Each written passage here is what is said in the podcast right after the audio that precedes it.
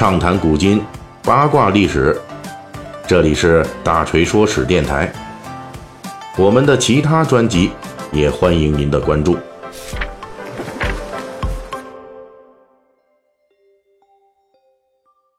从上一期这个水浒细节解密开始啊，我们就讲述小说《水浒传》中涉及的著名历史人物。这个小系列的开篇的第一个人物，就是《水浒传》中出场多次并且戏份很重的北宋末年汴梁城第一名妓李师师。上一期我们就提到了，这李师师啊，虽然在《水浒传》内外的名气都很大，可以确认是历史上存在过的人物，但是他身上的谜团也特别多。大锤呢就重点描述了李师师的年龄上的诸多推测。本期呢，我们在说完李师师出生年龄的基础上，继续说一下这历史上出现过的李师师的最终结局的诸多版本。关于李师师结局的各种传说，从宋朝人那里就开启了。比如北宋末年的张邦基的墨庄漫录中就记载说，李师师得宠于宋徽宗的时候，积攒了不少金银细软，但是后来呢，金兵入侵，李师师也成了很多人眼中的罪魁祸首之一。北宋朝廷方面派人把他的家产给抄了，结果李师师一贫如洗，金兵入侵北宋灭亡之后，流落到了江浙一带。此时呢，李师师遭逢家国大变，盛极而衰之下，李师师当年冠绝天下的朱颜呐，如今也是憔悴万分了。而且此时的李师师年龄上也长了不少，为了生计，他只能重操旧业，在当地继续做妓女的营生，一度也吸引了不少士大夫前来捧场。不过由于李师师当年名重京城的色艺双绝都已不复当年了，因此呢，他的最后结局仍然是无可挽回的淹没于南宋民间。这个说法之所以影响很大，因为当时南宋的一些士大夫慕名前来给李师师捧场时，曾经写下了一些看起来很像是歌咏李师师的诗句，并且流传了下来。因此呢，导致很多人都认为李师师流落江南并萧瑟度日的可能性很大。即便是认为李师师逃脱了金兵南侵的兵患啊，但是从此不复昔日盛景，最终于萧条寂寞中终老一生的这一类说法，其实还有不同的版本，对李师师的具体结局也有很大的差异。比如南宋时候就有人记载说，李师师在被北宋朝廷抄没家产之后，辗转逃离了汴梁城，反而因祸得福，躲开了金兵之祸。后来呢，流落了到了这个湖湘之地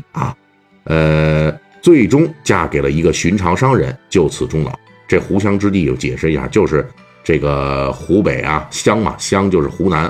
湖北湖南这一带呢，那就是这一类最后流落民间草草终老的结局也许会让不少的怜香惜玉的后世人叹息不已。不过比起后边大锤要说的其他的这结局那有点惨烈呢。可是那流落民间草草终老这结局，其实还真未尝不是个平和温暖的结局。比如说在宋末元初时候就流传过这么一种说法，说李师师妖媚误国，最后入了宫，成了宋徽宗的宠妃，甚至还有个名号叫做李明妃从这个说法上呢，又衍生出多个李师师结局。有人说李师师后来在北宋王朝抵抗金兵的最后行动中，被认为是红颜祸水，驱逐出宫，从此寥落。还有人说呢，这李师师成为李明妃之后被金兵杀进了汴梁城，就此遭了兵匪之祸。而且以上这些李师师入宋廷当嫔妃的这种说法，只是笼统的归于一类，其具体的结局呢也有很大差别，但是总体来看全是非常糟糕的下场。比如有人说，李师师被驱逐出宫之后，心灰意冷，遁入道门，成为道姑，了却残生。还有人说呢，李师师入宫之后，后来被这个金兵给掠走了，成为了这个金人将领的玩物最后郁郁而终。当然更糟糕的是在这靖康之变中说被金兵给劫走了，饱受凌辱，最后是依靠一个伤残老卒才侥幸存活，从此与这位老卒是相依为命。像这类说法啊，属于破绽和证据都很充分的，因为宋朝的宫廷后妃中其实根本没有过李明妃这么一人啊，这在史料中是可以肯定的。同时金兵南侵过程中呢，确实把汴梁城中的大批的教坊、乐工、歌女都给掠走了。从史料上来看，这些说法中真实的和这虚假的各半啊，很难理清。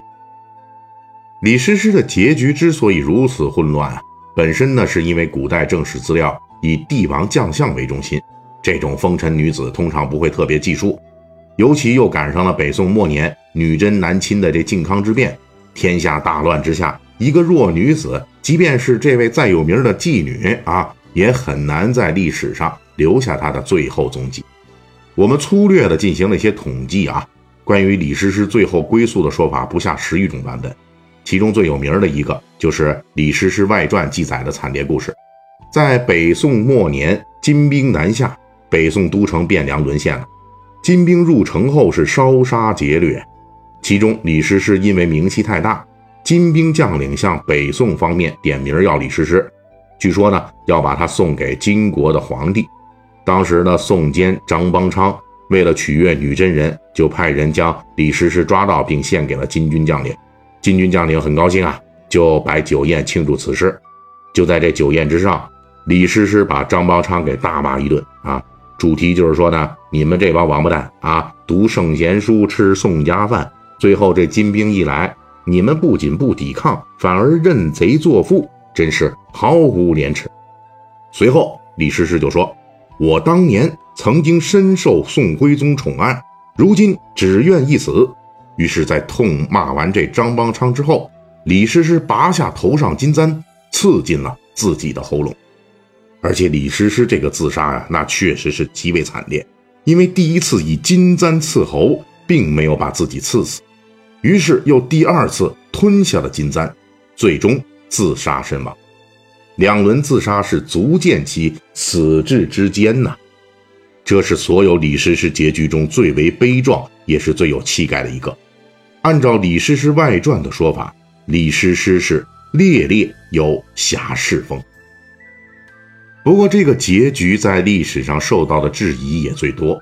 比如宋史名家邓广明就认为这个故事是明末的人编造的啊，目的呢是以李师师为故事来讽刺当时清朝入关南下过程中一些士大夫不顾气节公然投敌，尚不如李师师这等娼门女子的节烈慷慨。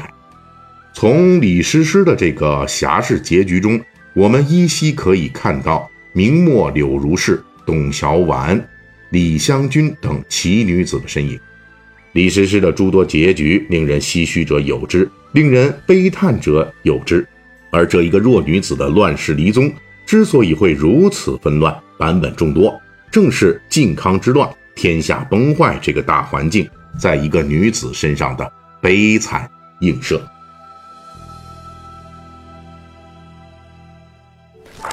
本期大锤就跟您聊到这儿，